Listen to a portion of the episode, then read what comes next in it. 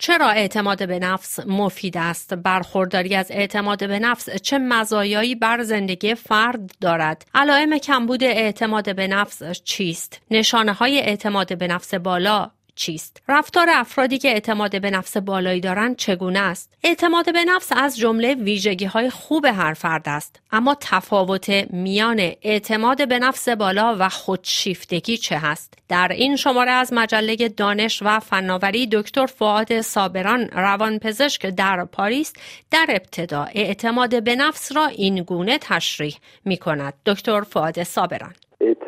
به نفس نوعی اینه که انسان اینو کمال فکری و روانی و علمی داشته باشه نسبت به زندگی که خودش داره. اعتماد به نفس هر فردی مربوط به زندگیشه و این اعتماد مربوط به تربیتی که ما در بچگی شدیم مربوط به جوری که به ما در بچگی رفتار شده بهش اعتماد می‌کنن نمی‌کنن اون جایی که لازمه نصیحت های لازمه رو می‌کنن یا نه.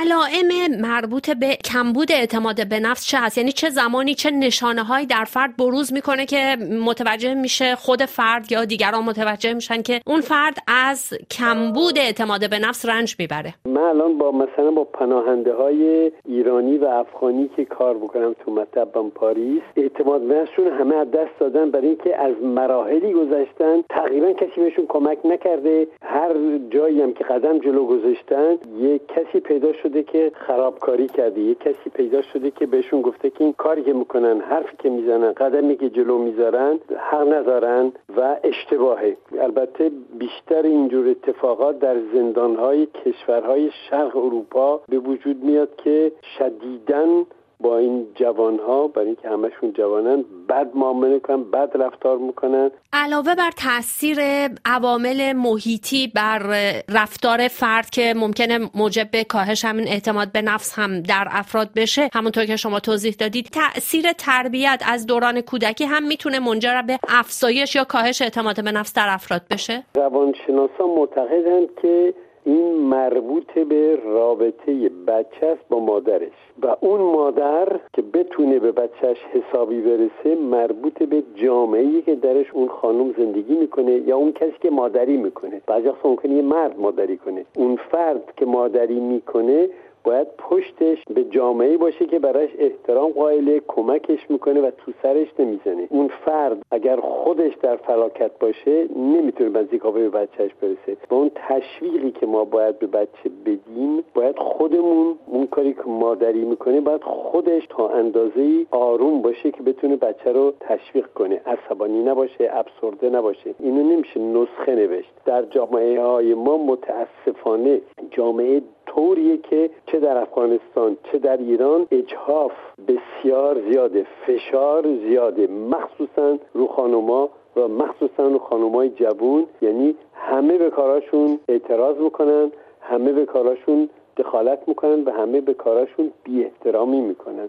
خیلی این حرفها رو من از پناهنده ها میشنوم. یکی از همراهان ما از افغانستان در نامه پرسیده بود که به هنگام صحبت کردن به ویژه در جمع به شدت دچار خجالت میشه و سرخ میشه و خب نمی‌تونه وارد جمع بشه و گفتگو داشته باشه. آیا این هم یکی از نشانه های کاهش اعتماد به نفس در اون فرد هست و احتمال داره ریشه در کودکی اون داشته باشه؟ اینجور که شما تعریف می‌کنین البته این عدم کاهش اعتماد به نفسه ولی ریشش در بچگیه.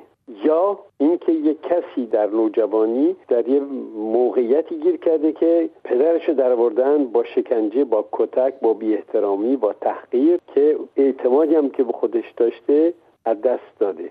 میشه این اعتماد بهتر بشه؟ اقلا میشه یه چیزهایی به این فرد یاد داد که در ظاهر اقلا بتونه از خودش در جمع نوعی دفاع کنه یعنی دفاع این فکری بکنه نه ترسه در جمع حرف بزنه. اینو اروپایی میگن کوچینگ لغت انگلیسی کوچینگ یعنی که یاد میدن الان خیلی جاها افرادی هستند اعلان میدن که ما می‌تونیم کوچینگ کنیم و قاعدتا روانشناسن یا جامعه شناسن و به مردم یاد میدن چجوری در جامعه رفتار کنن که اقلا اونایی که نگاهشون می‌کنن خیال کنن که این به خودش اعتماد داره. ولی دلیل نشد که مشکل درونی اون شخص رو حل می‌کنن ممکنه من به خودم اعتماد نداشته باشم ولی یه چیزایی یاد بگیرم یه رفتاری کنم دستامو یه جور تکون بدم نگاه یه جور رو اونطور که باید لازمه نگاه کنم جمله ها رو جور بگم که افرادی که حرفای منو گوش کنن فکر کنن که من اعتماد به نفس دارم. باطن تغییر دادن با روانکاوی با روان درمان این تغییر می‌کنه.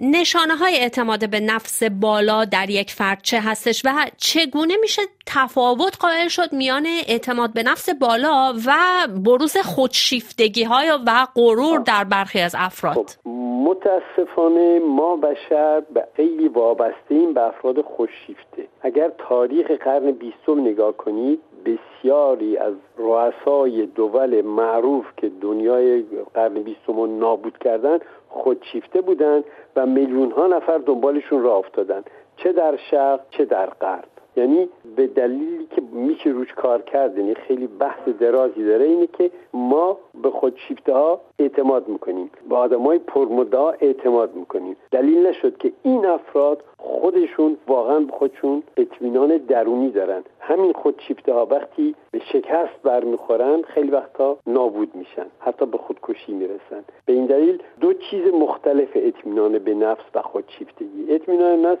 کسی که خودش اطمینان داره آدم آرومیه. با همکاراش با خانوادهش با زنش با شوهرش با با بچه هاش بدرفتاری نمی‌کنه. آرومه در رابطش با افراد. آدم خودشیفته مستبد قاعدتا. یعنی اون همه چیز رو می‌دونه همه چیز رو فهمیده و باید طبق دستور ایشون ما دستوراش رو اجرا کنیم. دو چیز کاملا مختلف. برخی بر این باورند که صحبت کردن پیرامون اعتماد به نفس مانند آن است که بخواهیم فیزیک کوانتوم را از طریق رقص توضیح دهیم.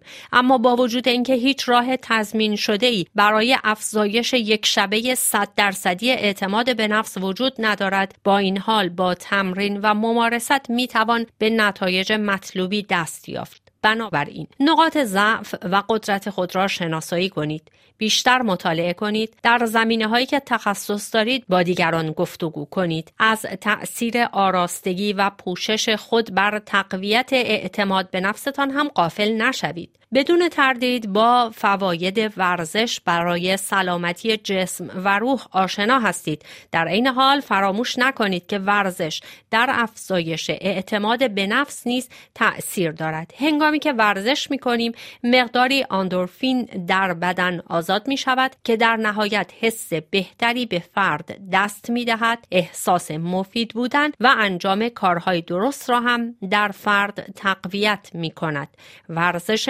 مستمر نه تنها بر سلامت تاثیر دارد بلکه کمک می کند تا فرد با اعتماد به نفس بیشتری در جامعه حضور یابد.